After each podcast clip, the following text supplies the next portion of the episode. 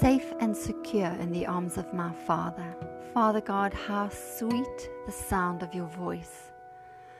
Father, as I read your word, I hear your instructions for my life.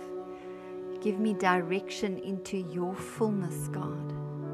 As I imitate Jesus in all I do, I know that I bring you so much joy. My heart is set on bringing you all the glory. My love is a sweet fragrance. Father, thank you for your amazing love. Thank you that you are always with me and that you never leave me. Lord, in your word in Ephesians five, one to two, it says, "Therefore, be imitators of God as beloved children and walk in love as Christ loved us and gave himself up for us, a fragrant offering and sacrifice to God." Lord, help me. Lord, you said it, and I know that it is settled.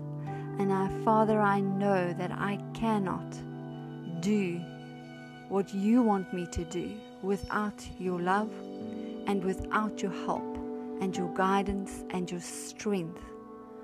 Lord, help me in every area. Help me to work through those difficult moments.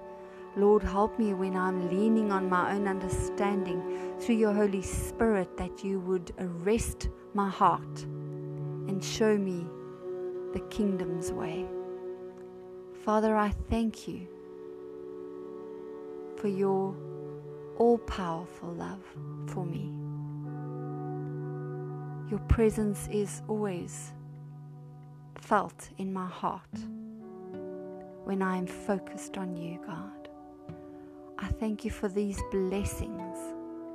In Jesus' name, amen.